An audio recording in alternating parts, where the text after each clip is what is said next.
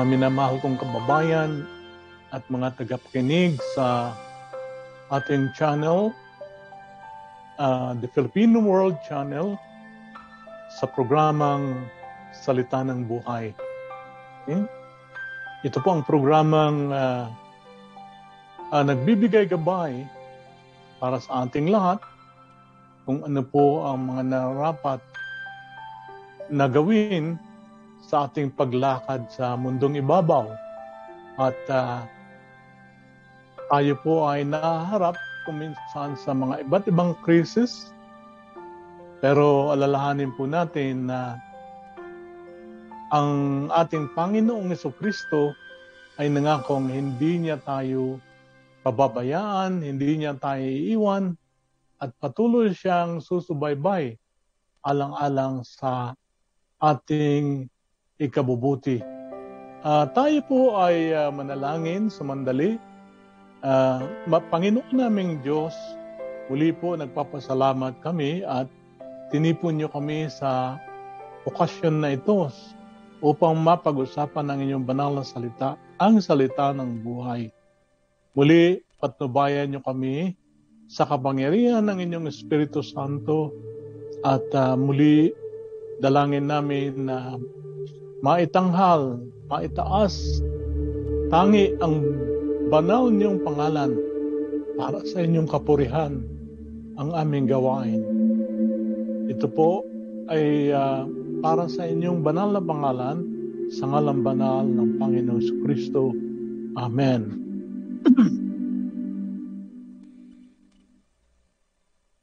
ang ating pong uh, pag-uusapan ngayon ay uh, pinamagatang ang inyong kalooban ang mangyari.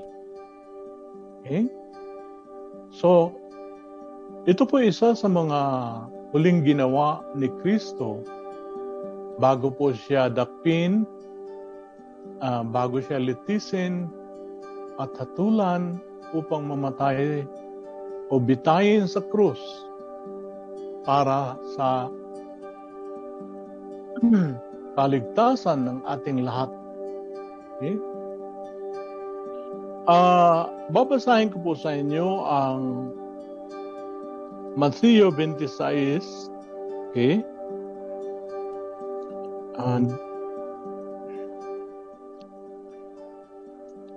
doon po sa ika-36 na talata hanggang sa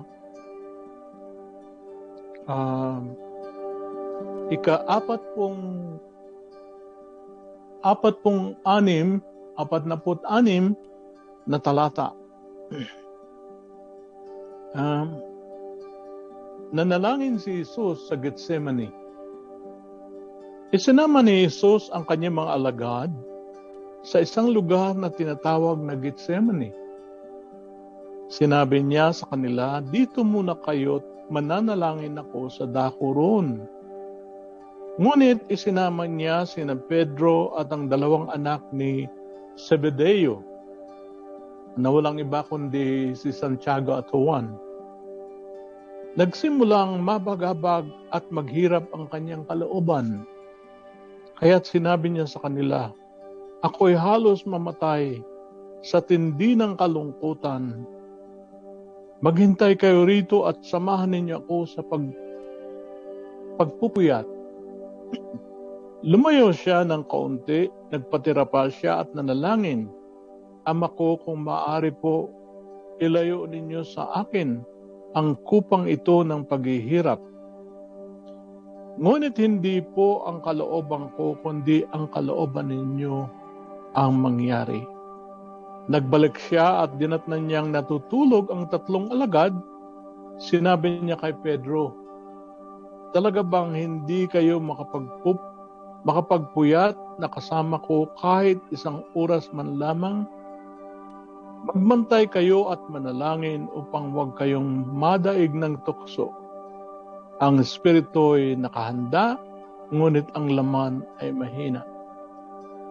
Muli siyang lumayo at nanalangin Ama ko, kung hindi po maaaring maalis o maialis ang kupang ito, malibang inumin ko, mangyari nawa ang inyong kalooban.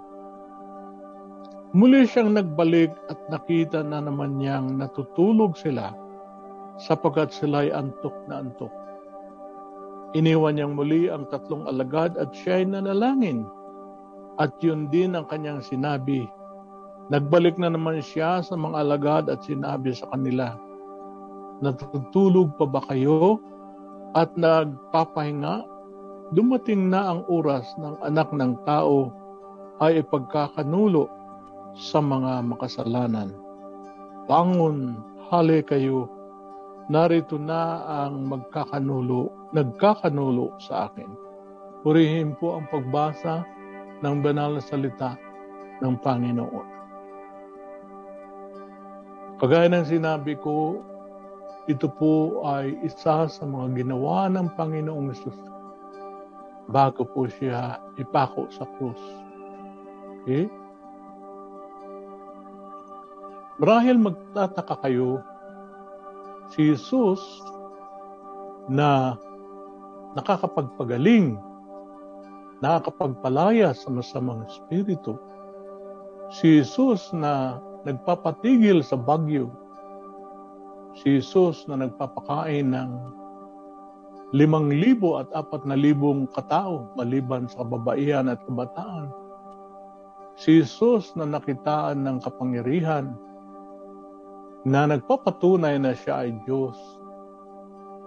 Sa pagkakataong ito, marahil nagtaka ang mga alagad, mga apostol, na humihingi siya ng permiso, humihingi siya ng pahintulot na kung maaari ay hindi niya daranasin ang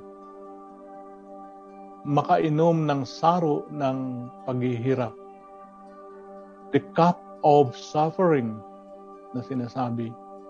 Yeah? Dito po, hindi nangahulugan na si Jesus ay nawala ang kanyang kapangyarihan. Pero si Jesus ay nagpapahayag lamang po ng kanyang pagkatao at ang kanyang kababaang loob sa Ama. Oo nga po, naniniwala tayong dahil sa mga ginawang kababalaghan ni Jesus ang ating Panginoon. Nagpapatunay pong siya ay Diyos. Pero hindi sa lahat ng panahon, siya po ay uh, ginamit niya ang kanyang ang kapangyarihan yun, yung tinatawang divine privilege para sa lahat ng pagkakataon. Kagaya po rito, hindi niya alam kung ano ang kalooban ng Ama. Okay? Isa po ito sa mga divine privileges o pribilehiyo bilang Diyos na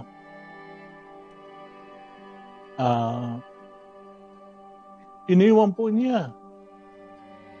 At nung siya ay nandito sa lupa, naging tao siya, naging alipin in the form of a human servant at ginawa ang mga bagay-bagay na nakalulugod sa Ama.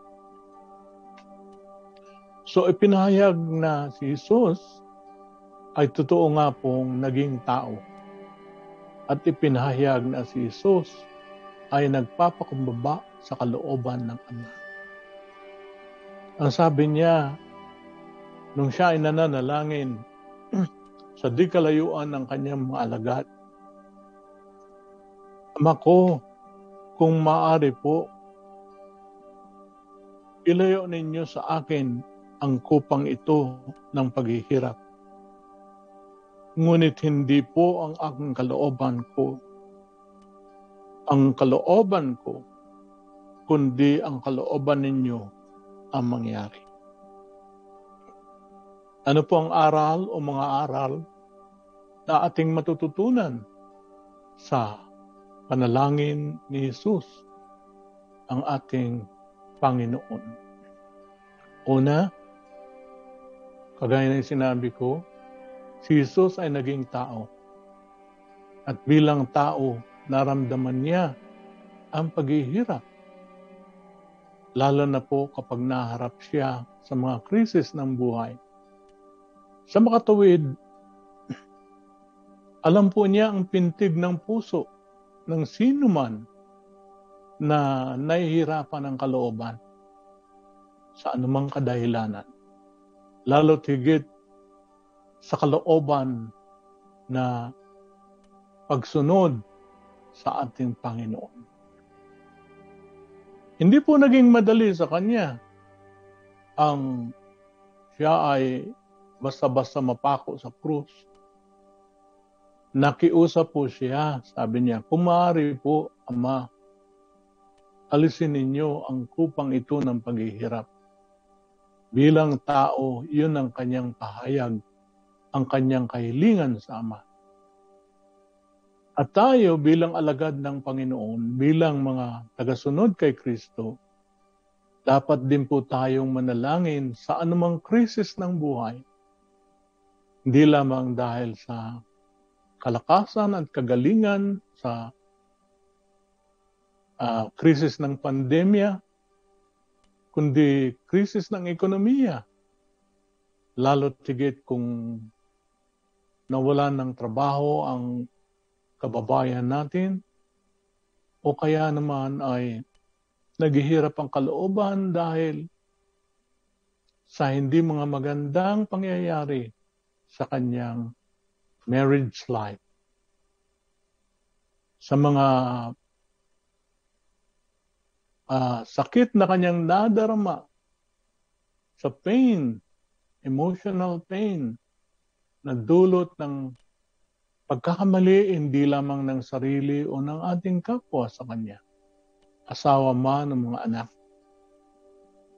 Ano po ang turo dito? Ano ang matututunan natin? Kailangan pong tayo ay manalangin.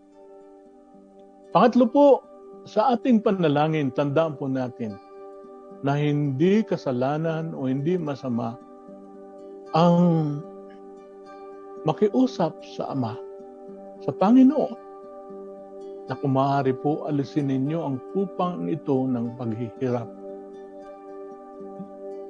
Uh, unawang-unawa yon ng Panginoong sa Kristo.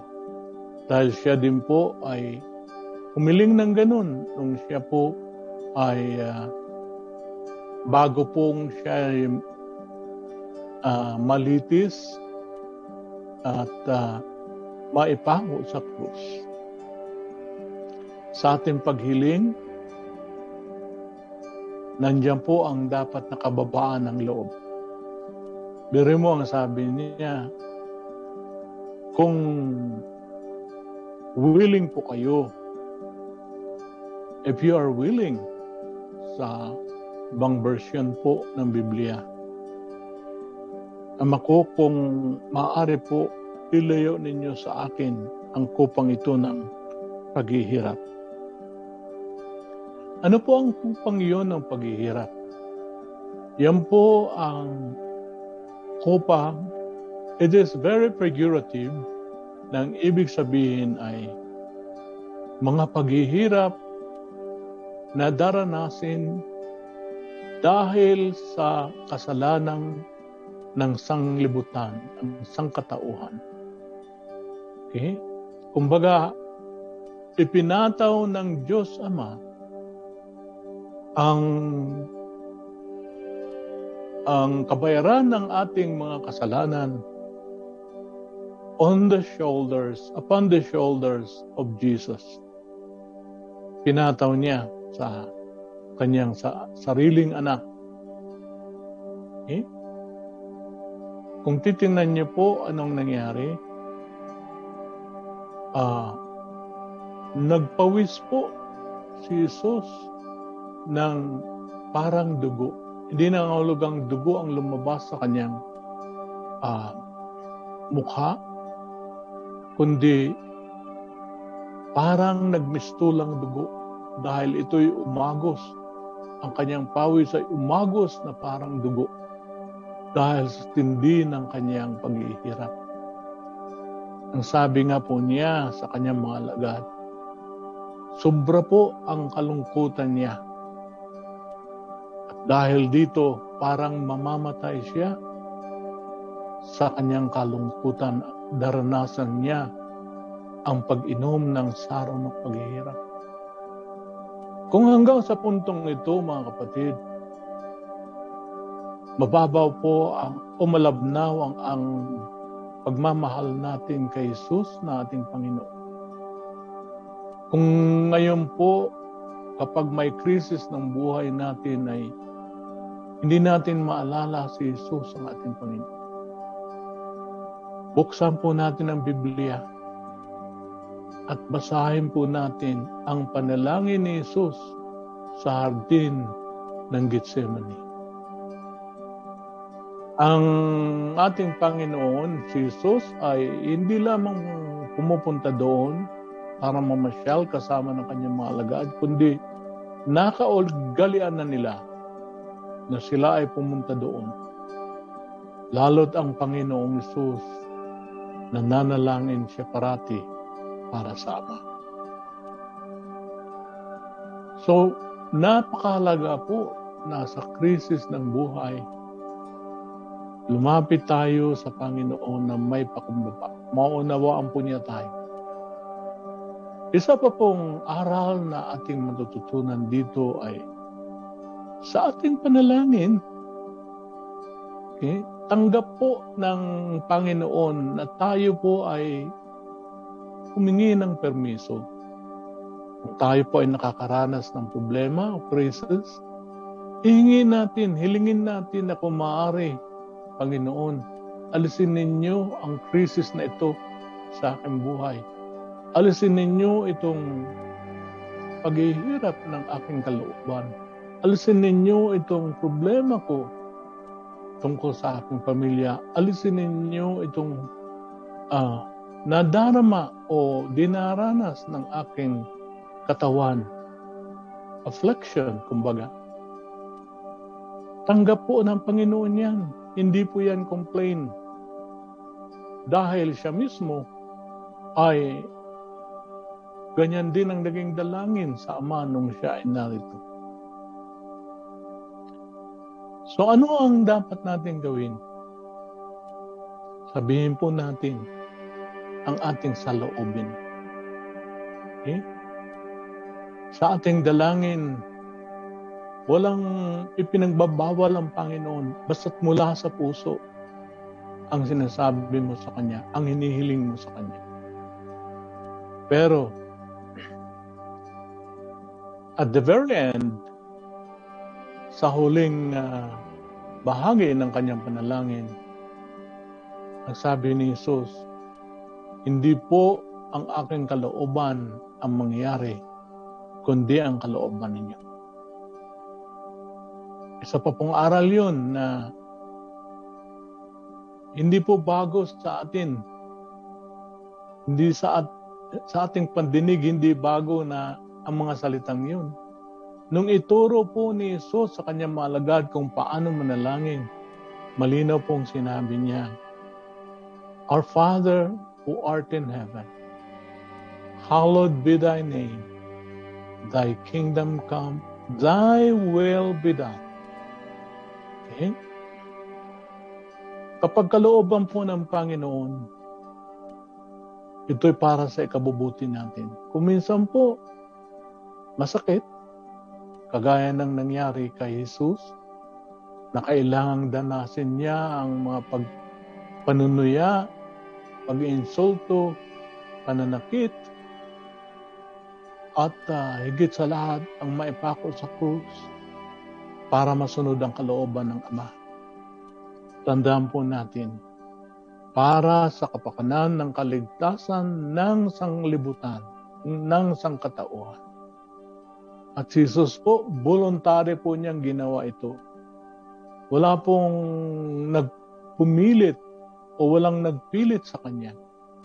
Out of the goodness and the love of God, of the Lord, Talagang voluntaryo niyang ginawa ito. Alang-alang sa ating kaligtasan. Sa susunod na linggo po ay Simana Santa na, ang traditional na Holy Week. At uh, malalaman mo po muli natin ang mga aral mula sa Biblia tungkol sa uh, seven last words of Jesus. Okay? So, dito po sa kanyang panalangin, makita po natin na ang kalooban ng Ama ang nasunod. Okay? Bagamat naghirap physically, emotionally, spiritually si Jesus nung siya ay napako sa krus. Ito naman ay nangahulugan ng kaligtasan nating lahat. Sa pagkakataong ito, muli ko kayong inaanyayahan na manalangin. Magkaroon ng tinatawag na pagbubulay-bulay, reflection. Uh, kumusta naman ang lakad mo bilang Kristiyano sa mundong ito? Tayo po ba ay nagtatagumpay sa ating mga sa mga pagsubok na ating dinaranas? O tayo po ba ay nagiging biktima ng gawain ng kalaban upang maigupo ang ating pananampalataya? Tandaan po natin, ang gusto ng Panginoon ay tayo ay mga tagumpay. At kung hindi pa po tayo nakakaranas ng tinatawag na expression ng pagmamahal ng Panginoon. Ngayon po, tayo ay magkaroon ng reflection sa ating buhay. Kung baba po tayong lumapit sa Panginoon at hilingin na tayo ay patawarin sa mga pagkakamali o pagkakasalang ating nagawa. At bukas ang mga kamay, palad ng Panginoon, ang natatanggapin tayo. Hindi niya tayo, i- the Lord will not drive us away. Kailangan lamang po magpakumbaba tayo. Samahan niyo po ako sa panalangin ito. Ariin niyo po ang panalangin ito na inyo. Huh? Panginoon namin, lumalapit kami at uh, pakumbaba naming hinihiling na siya sa atin niyo po ang aming buhay. Sa aming mga pagkakamali o mga pagkakasala, patawarin niyo po kami. At muli po naming dalangin na linisin niyo kami sa kapangyarihan ng dugo ni Kristo na naibuhos sa krus ng Kalbaryo uh, pagkalooban niyo kami ng kapangyarihan ng iyong banal na Espiritu. Tinatanggap namin kayo bilang aming personal na Panginoon at tagapagligtas. Maghari nawa kayo sa aming buhay. Simula po sa araw na ito, isinusuko namin ang aming buhay. Kayo nga po ang maging Panginoon sa amin at patuloy niyo kaming gabayan sa buhay na matuwid, sa buhay na banal. Maraming salamat po. Ang, ito po ang aming dalangin, dala ang kapurihan at pasasalamat sa pangalan ng Panginoong Kristo. Amen. Salamat po mga kababayan ko at mga kapatiran at uh, dalangin po natin na uh, patuloy tayong uh, magsama-sama sa 30 minutong salita ng buhay at nawa po'y may handa rin natin ang ating sarili para sa Semana Santa o traditional na Holy Week at uh,